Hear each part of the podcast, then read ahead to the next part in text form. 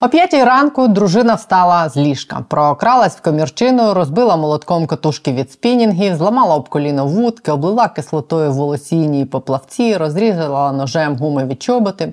Потім тихенько повернулась назад, обережно лягла в ліжко і ніжно притулила щокою до плеча чоловіка.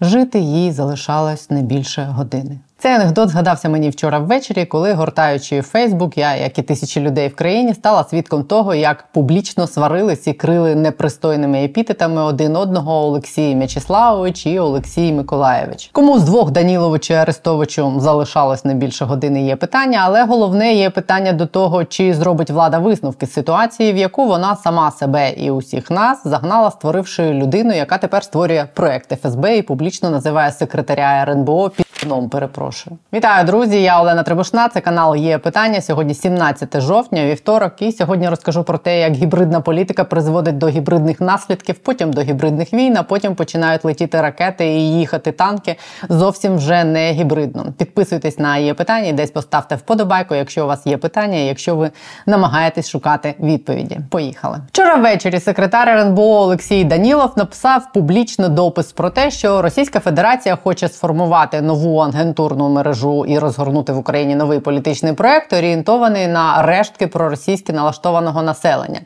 І у зв'язку з цим, мовляв, в Україні різко активізувались, цитую, різноманітні експерти, актори-розвідники та інші аферисти. Саме вони цієї миті волають про провал контрнаступу, натякають на необхідність перегляду цілої війни, і це вже не вихід на кордони 91-го року. Роздають поради, як воювати ЗСУ, видають фальшиві інсайди про конфлікти серед військово-політичного керівництва, закликають прийняти хороших русських і, зрештою, натякають, що з Росією необхідно домовляти домовлятися. Жодного прізвища агентів агентурної мережі ФСБ секретар РНБО в дописі не назвав, але той, кого Данілов назвав актором, розвідником, аферистом, творцем проросійського проекту і кого фактично зарахував до агентурної мережі ФСБ, він натяк цей зрозумів. Через кілька годин буквально колишній радник офісу президента і колишній головний спікер банкової Олексій Арестович теж у Фейсбук написав публічну відповідь Олексію Данілову. Російською мовою я перекладу: у кожного в державі своя функція. СБУ ловить шпигунів, поліція захищає вулиці, армія воює. У Арестовича функція роз'яснити ситуацію мільйонам людей. Є функція і у секретаря РНБО пиздіти державне. А ні, він ще й носить слайди президенту. Я пару разів бачив іншої користі від нього за два з половиною роки в офісі, так і не помітив. І якщо ви вважаєте, що ваше життя не має сенсу, і ви займаєтесь незрозуміло чим, то згадайте, що окрім ООН є ще і секретар РНБО України. Так написав колишній речник банкової Олексій Арестович. Перед історією до цього обміну люб'язностями стало те, що Арестович, після того як його пішли з ОП, впав в різку риторику на адресу банкової щодо розвитку подій в країні і на фронті загалом. Ось, приміром, в сьогоднішньому вже дописі він сам все це систематизував, так би мовити, і перелічив солдати, які вбиваються заради піар-проєктів, корупція, яка зжирає країну, підприємці, що забиваються силовиками в нуль, розвалена економіка, громадяни, яких б'ють у військоматах, країна посаджена в клітку, багаті, які спокійно виїжджають на захід, незважаючи на заборони, і бідні, яких женуть на схід, підрив відносин, втрата довіри з боку США, бізнес, який скубуть як гусаків, вкрадені з оборонки гроші, зірваний контрнаступ. Арестович стверджує, що через те, що він каже оце все і критикує за це офіс. Офіс почав проти нього кампанію чорного піару. А за його команду взялась СБУ. А тепер от і секретар РНБО Данілов. Секретар РНБО в своєму вчорашньому дописі завуальовано натякнув Арестовичу Шредингера, що правоохоронні структури уважно відстежують прояви ворожих дій, виявляючи та припиняючи їх. І все це відбувається на очах в усіх, у кого є Фейсбук і Ютуб. Два члени команди президента на очах у мільйонів виборців президента обзивають один іншого колаборантом Путіна і безполезним піздуном. Що мало б викликати якусь реакцію на банковій. Секретар РНБО публічно звинувачує колишнього функціонера офісу президента в тому, що той будує політичний проект, який використає ФСБ, як напередодні вторгнення ФСБ використовувала Мураєва і ОПЗЖ. Якщо секретар РНБО називає когось агентом і елементом агентурної мережі ФСБ, то правоохоронні органи мали б агентурною мережею зайнятися. Але є одне але офіс президента сам створив людину, чиї вечірні ефіри слухає можливо більше людей ніж слухає вечірні звернення президента. Тому, якщо зараз СБУ прийде і закриє Арестовича, буде по перше скандал. По-друге, привід питати у тієї самої банкової: а як же ж так вийшло, що ви рік доручали раднику офісу президента пояснювати країні, як жити, чинити спротив і перемагати? А тепер виявляється, що це був елемент агентурної мережі ФСБ. В нього велика армія прихильників. І я думаю, що на своїй такій мові е, він з ними розмовляє. Вважаю, що дуже професійно це робить. І вважаю, що він дуже багато зробив в перші місяці. Це було дуже важливо, те, що він робив, він був тут. Я поважаю цю людину, тому. Політично у банкової мав би бути зараз складний вибір, бо після такого публічного обміну звинуваченнями тут або Арестовичу вручати повістку, або звільняти Данілова, або два в одному. Бо або Арестович правий і банкова програла країну, або правий Данілов і Арестович агент ФСБ. Ну так якось виходить. Пояснень цьому розвитку подій може бути два: погане і найгірше. Погане в тому, що банкова пожинає проблеми, які сама собі створила суцільним телемарафоном хороших новин, своїм власним заграванням з проросійськими настроями в країні, колабораціями з колишніми регіоналами і тим, що сама продала Арестовича суспільству як провідника єдиної телемарафонної правди. І тепер Арестович, до якого частина суспільства привчилась і звикла, самій банкові повернеться бумерангом. Тепер Арестович буде мочити банкову за діло і ні, розповідати, що все не так однозначно, і нав'язувати своє бачення вирішення руського вопроса, кордонів і дружественного народу. Гірше цього може бути тільки те, що все це може бути політтехнологією, в якій банкова сама підігрує Арестовичу в його заграваннях з хорошими русскими і русофільськими настроями. І це п'єса на двох, в якій з одного боку політично вибудовують патріотів ОП, а з іншого опозицію Арестовича, яка збере навколо себе частину суспільства, яка таки за те, щоб домовлятись десь посередині. Що в одній, що в іншій історії програє, як завжди, країна, але програє в підсумку і офіс президента. Загравання з руським міром завжди в цій країні закінчується погано для всіх. Кожен президент України своєю каденцією довів загравання з руським міром завжди закінчується тим, що руський медведь намагається зіграти тебе. Шкода, що численні радники офісу президента, про яких ми тут розповідали вчора, коли придумували Арістовича, про це не подумали. І так, все це наслідок іншої геніальної ідеї радників телемарафону і Фрідому, які 20 місяців розповідають, що все хорошо, в тому числі російською мовою.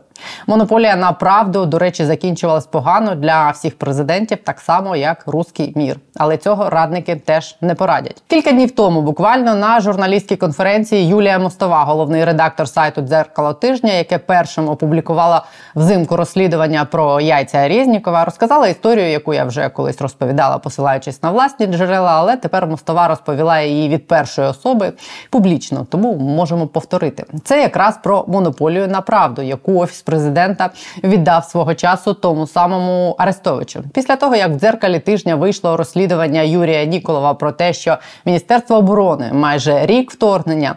Не встидалось заробляти на закупівлях для ЗСУ. Президент запросив редакторів найбільших українських медіа на поговорити і не публічно попросив помовчати і не писати про корупцію. Ось як це було в переказі Юлії Мостової. Президент зібрав овзерек і звернувся до журналістів з проханням. Мене туди не запросили. А, да. От. І а, звернувся до журналістів із проханням бути помовчати до перемоги. Помовчати до перемоги про корупцію. І ви знаєте що? В плані корупції ми би прийняли ці умови якби президент збалансовано, збалансовано продовжив і сказав.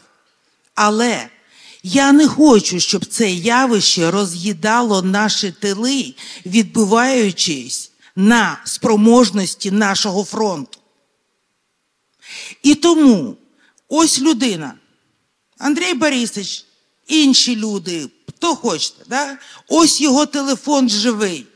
Якщо у вас є аргументовані а, треки, факти, прийдіть, будь ласка, надайте цій людині, бо вона відразу візьме від вас слухавку. І дайте нам тиждень на реагування. Якщо за тиждень реагування не буде, друкуйте, показуйте, пишіть. Але дайте нам шанс виправитись. Але цього президент не сказав. Він сказав: мовчіть до перемоги. Якщо будемо мовчати, ніякої перемоги не буде. І тут, власне, нічого додати, ніякої перемоги не буде. Це те, про що я постійно кажу, і чому я займаюся тим, чим займаюся. Якщо про проблеми, які є в країні, помовчати до перемоги, бо так просить президент, і це і ПСО а президента оточення і вся бюрократична вертикаль при цьому, поки всі помовчать, будуть пуляти на яйцях, ми програємо країну. Помовчати, коли нардепи на рік відкладають відкриття декларації, помовчати про проблеми у військоматах, помовчати про те, як торгують дозволами на виїзд через систему шлях, помовчати про Червінського, про Татарова, про шурму, про дрони. Якби півроку тому помовчали про те, що треба негайно робити тисячі дронів, бо ми програємо. Якби помовчали про фонтани, бруківку і овочерізки, і далі все було б фонтани, бруківка і овочерізки замість дронів. Ми стрімко входимо зараз в час, коли замість помовчати влада мала б негайно почати чесно говорити з суспільством як з дорослими, визнати помилки публічно і почати їх виправляти. Обмін матами і звинуваченнями між секретарем РНБО і колишнім рупором офісу президента тому доказ і привід почати це робити, хоча б зараз. Далі далі я традиційно не помовчу про корупцію. Цього тижня до Києва прибуває американський десант. Вчора приїхала Пенні Пріцкер, контролер по відновленню. А днями має прибути і Роберт Сторч, контролер по зброї. Чи вплине їхня присутність в Києві на корупцію і політичну волю з нею боротись? Про це далі поговоримо. І про те, яких ще реформ не вистачає нашим антикорупційним органам, щоб з корупцією боротись. Не забудьте підписатись на її питання і поставити подобайку. Катерина Риженко. Далі про все це заступниця директора Transparency International Україна. Вітаю вас, Катерино. Ви оприлюднили буквально днями свою оцінку роботі антикорупційних органів, порівнюючи її з 20-м роком. Це фактично три роки роботи, півтора з яких прийшлось на час вторгнення, як якраз. І за вашими оцінками, усі вони покращили свою роботу. Що мені здається, не дуже відповідає тому, як це відчуває суспільство. Поясніть, чому ви їм поставили такі високі оцінки, і на чому базується це все.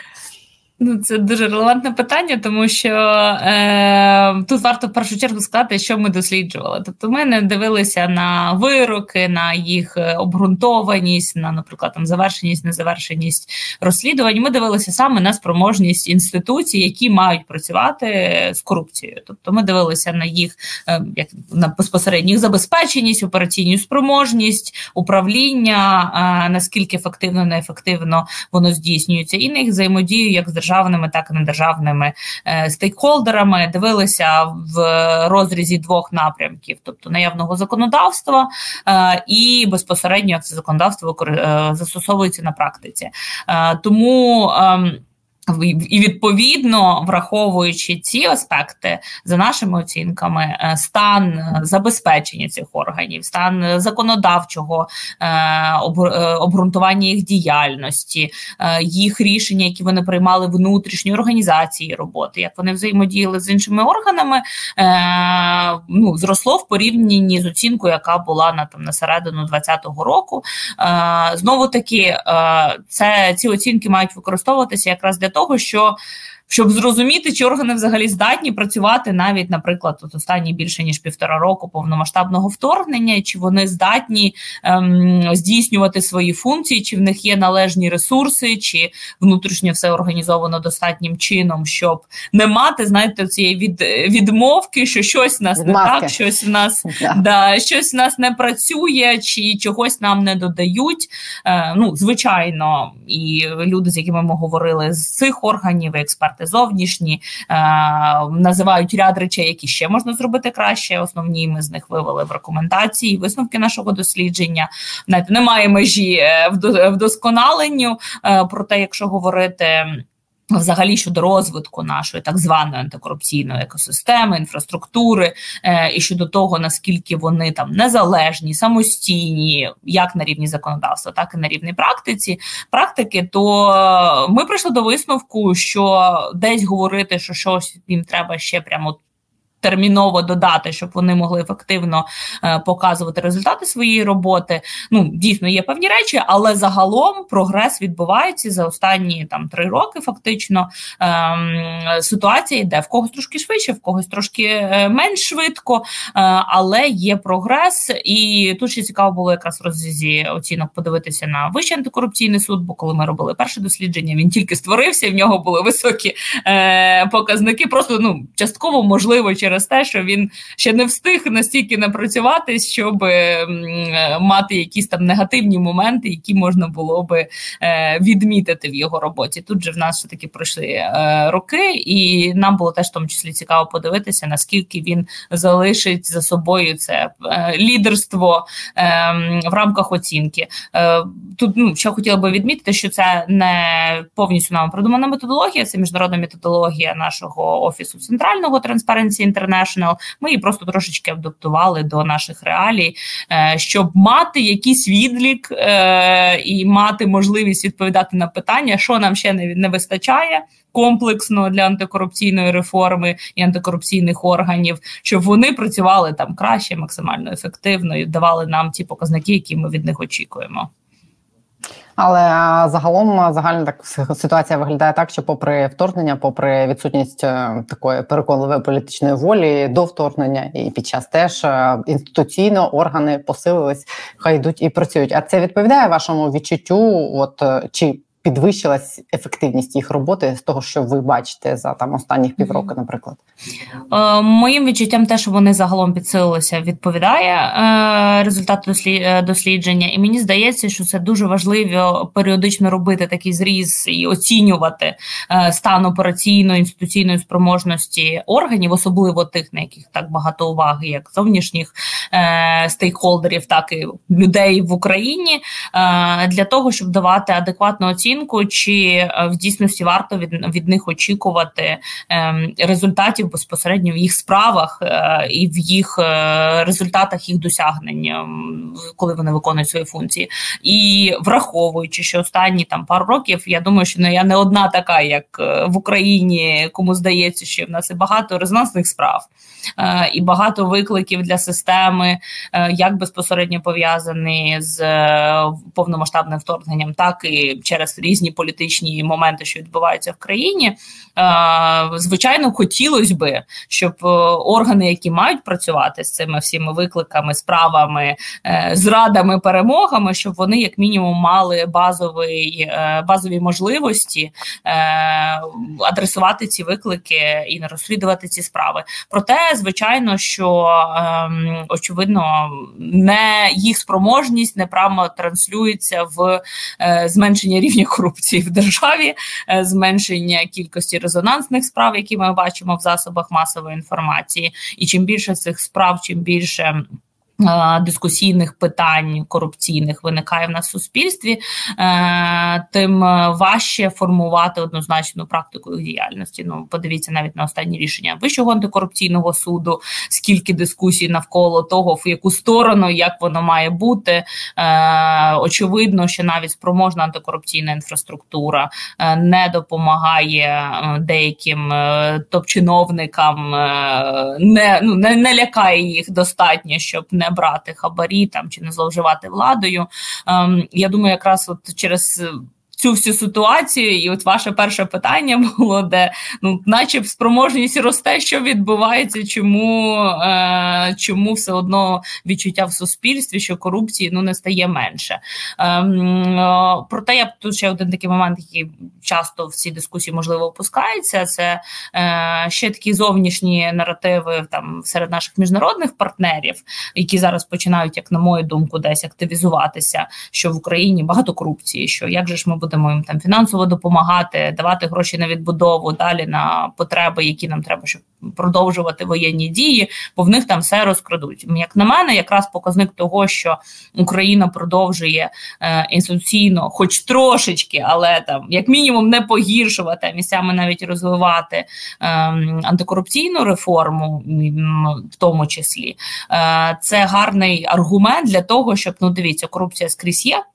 Е, але в нас є система е, запобіжників, в нас є система органів, які можуть е, адресувати ті всі справи, кейси зловживання, які навіть потенційно будуть виникати, і в нас можуть ну, ці органи здатні функціонувати навіть в воєнному стані, навіть при всіх викликах зовнішніх, які в нас є, окрім корупції в державі.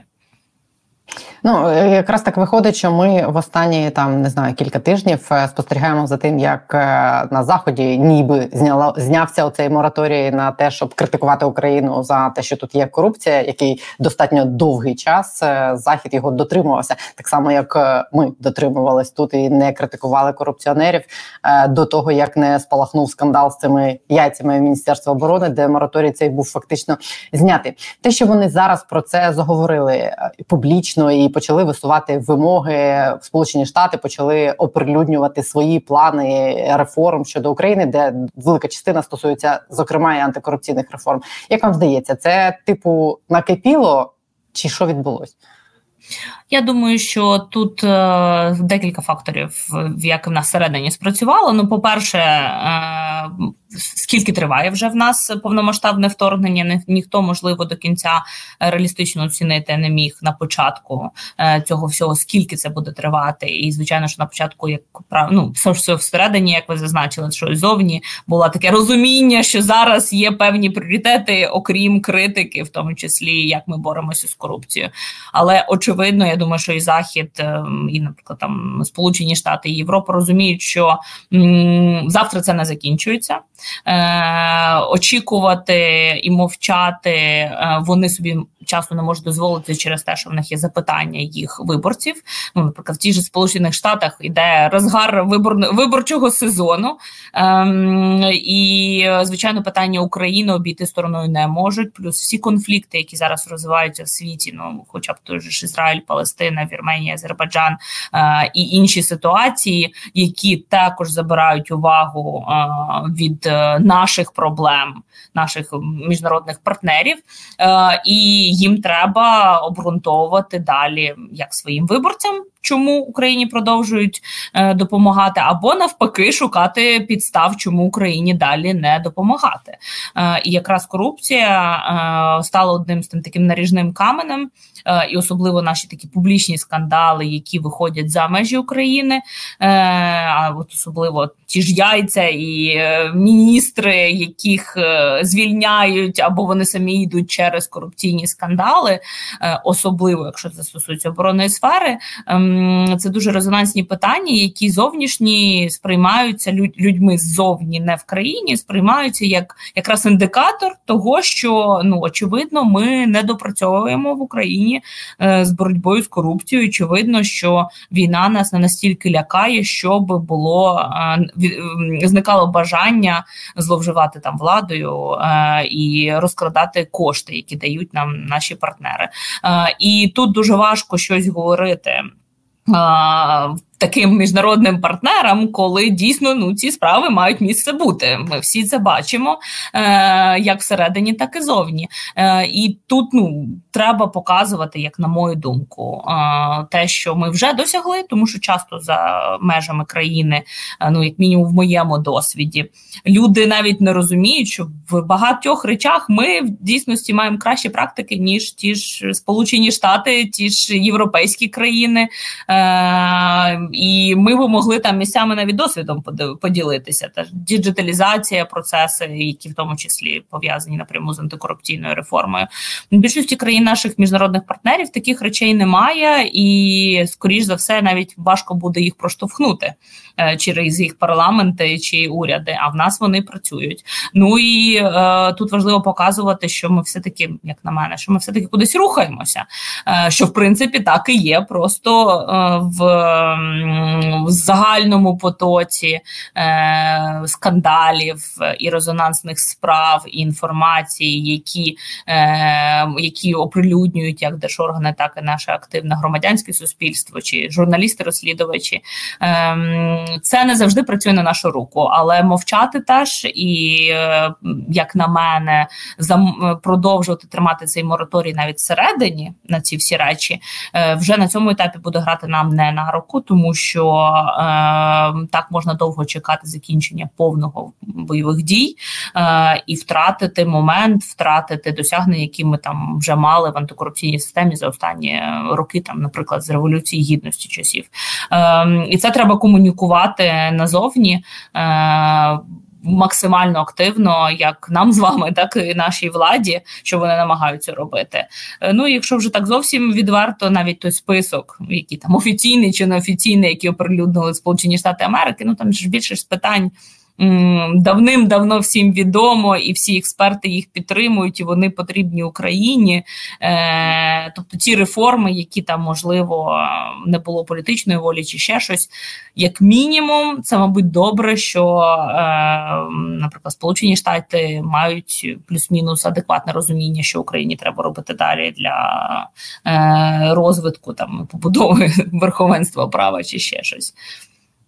А у нас цього тижня якраз десант е, американських інспекторів. Вчора приїхала Пенні Пріцкер, яка буде займатися відбудовою, і цього ж тижня має приїхати, е, наскільки я пам'ятаю, Роберт Сторч, який буде займатися інспекцією зброї, переданою нам американцями. Я розумію, для чого це е, адміністрації Білого Дому їм треба продемонструвати, зокрема, і конгресу, і американському суспільству, що ми контролюємо всю ту допомогу, яку ми передаємо українцям і Україні. А ви розраховуєте на те, що присутність цих людей, і Пріцкер, і Роберта Сторча вплине на ситуацію для України, не тільки створить картинку, що тут все під контролем і все не так погано, як розповідає дехто в Америці, чи вплине тут е, це як стримуючий фактор проти усього того, що з чим ми тут боремося всередині країни з точки зору корупції.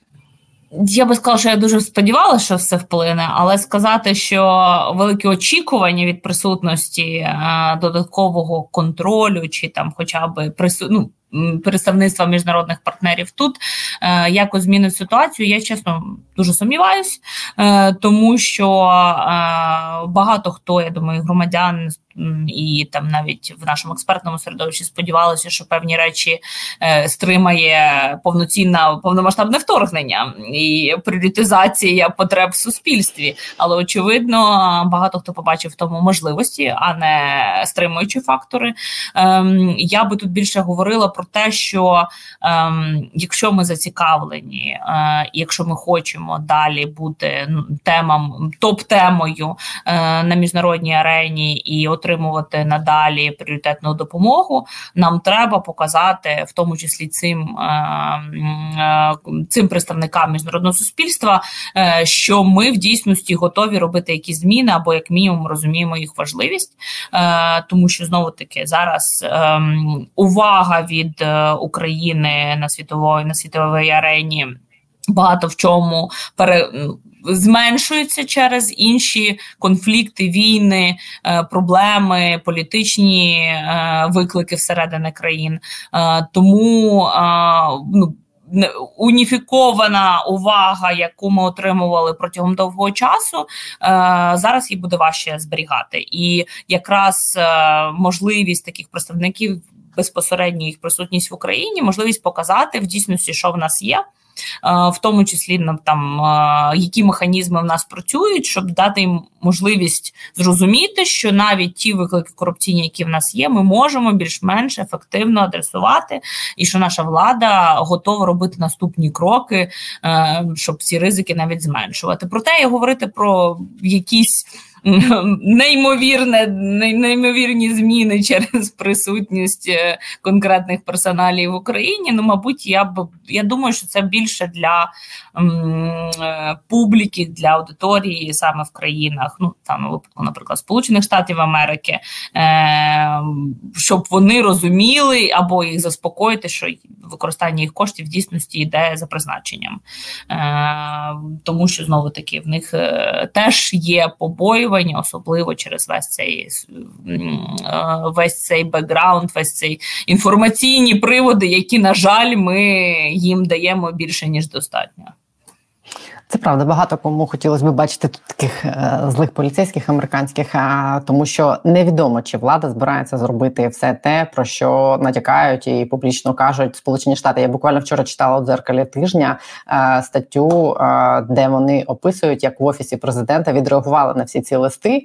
І, зокрема, там звучить така думка з посиланням на джерела, що нібито в офісі президента ну не задача була поставлена, а вони зайняли таку позицію, як зробити так, щоб якомога довше імітувати е, виконання реформи вимог. Мене це, наприклад, ну типу, мене не дивує, але мене це лякає. А як ви вважаєте, чи зараз банкова в тому положенні, щоб імітувати щось? Чи є альтернатива американській допомозі? Е, ну, з того, що мені відомо, ні, як мінімум, це буде величезна проблема. Е, і я думаю, що е, гратися з такими великими сумами, як американська допомога, ми собі дозволити не можемо. Але в мене викликає навіть викликають питання, чи навіть якщо ми зараз почнемо діяти, ті реформи, які, наприклад, в цьому переліку були зазначені, чи ми навіть здатні їх зробити в ті рамки, які вони там зазначили, бо вони що збивали по часу, які реформи від України вони, вони чекають, в який час в та в цьому переліку було зазначені там і мит, реформа митної служби, і реформа аудит служби, там рахункова, якщо не помиляюсь, ем, і інші такі глобальні речі, е, про які ми говоримо вже роками. Але навіть якщо зараз активно почати там щось робити, на то підуть величезні ресурси, навіть при повній наявності політичної волі, якої в нас повноцінно теж немає. Тому, а, враховуючи ці моменти, я би на місці ну не думаю, що влада собі може дозволити е, повністю ігнорувати ці речі. Е, Плюс, е, враховуючи, що е, ми не знаємо, яка буде ситуація з виборами в Сполучених Штатах Америки. Ми не знаємо, як інше будуть розвиватися інші. Е, конфліктні е, моменти в ну, в інших частинах світу. Тому я можу їх зрозуміти, що вони хочуть затримати це максимально, а там і так можливо грошей давати не будуть. То наше зараз погоджуватися. Але, начебто, це все одно гарний варіант тиску на нашу владу, наприклад, зі сторони експертного і громадянського суспільства, зі сторони міжнародних партнерів, і вони будуть це використовувати, тобто чекати, що вони будуть безапеляційно давати нам далі гроші, коли е, ми робимо вид. а навіть цього переліку вимог от, Сполучених Штатів і те, що озвучувалося Європейським Союзом як умови до подальшого руху е, до членства в Європейському Союзі, очевидно, міжнародні партнери в принципі розбираються в нашій ситуації, розуміють, що ж треба робити е, і що варто очікувати від України. Тобто, замилити їм очі е, станом на зараз мені виглядає буде дуже важко і розказати і видати певну видимість активностей за реформи. Е, буде теж важко, адже зараз вже багато наших міжнародних партнерів досить гарно розбираються в тих реаліях, ну хоча б достатньо, скажімо так, глибоко, щоб дати оцінку, чи рух є, чи руху немає. Маю сказати, що ваші слова про те, що дочекатися до американських виборів, а там гроші все одно ніхто і так, і так не дасть. звучать страшно. Це як це, шлях самогубця. Ні, ми сподів... ми все одно сподіваємося. Я думаю, всі в Україні, що вибори підуть в сторону демократичної партії. Проте ми не можемо жити. Я думаю, в Україні повністю відірвані від е, подій в світі і не враховувати їх, е, приймаючи наші стратегічні рішення, особливо коли у нас фізично залежить життя. Наша подальша подальша воєнна спроможність е, від різних політичних ситуацій, які в наших міжнародних партнерів складаються. Але да, на жаль, з того, що видно по новинах, е, деякі виборчі процеси можуть бути для нас і вже вони негативно десь там вилазять. Е, те, що зараз відбувається в одному з наших найбільших стратегічних партнерів, і це не можна не відзначати. Ще один аргумент е, до того, що треба цю політичну волю в нашій власній країні тірібіть. Дякую вам за це. за, за пояснення. Катерина Роженко, Transparency International була неї питання. Дякую вам.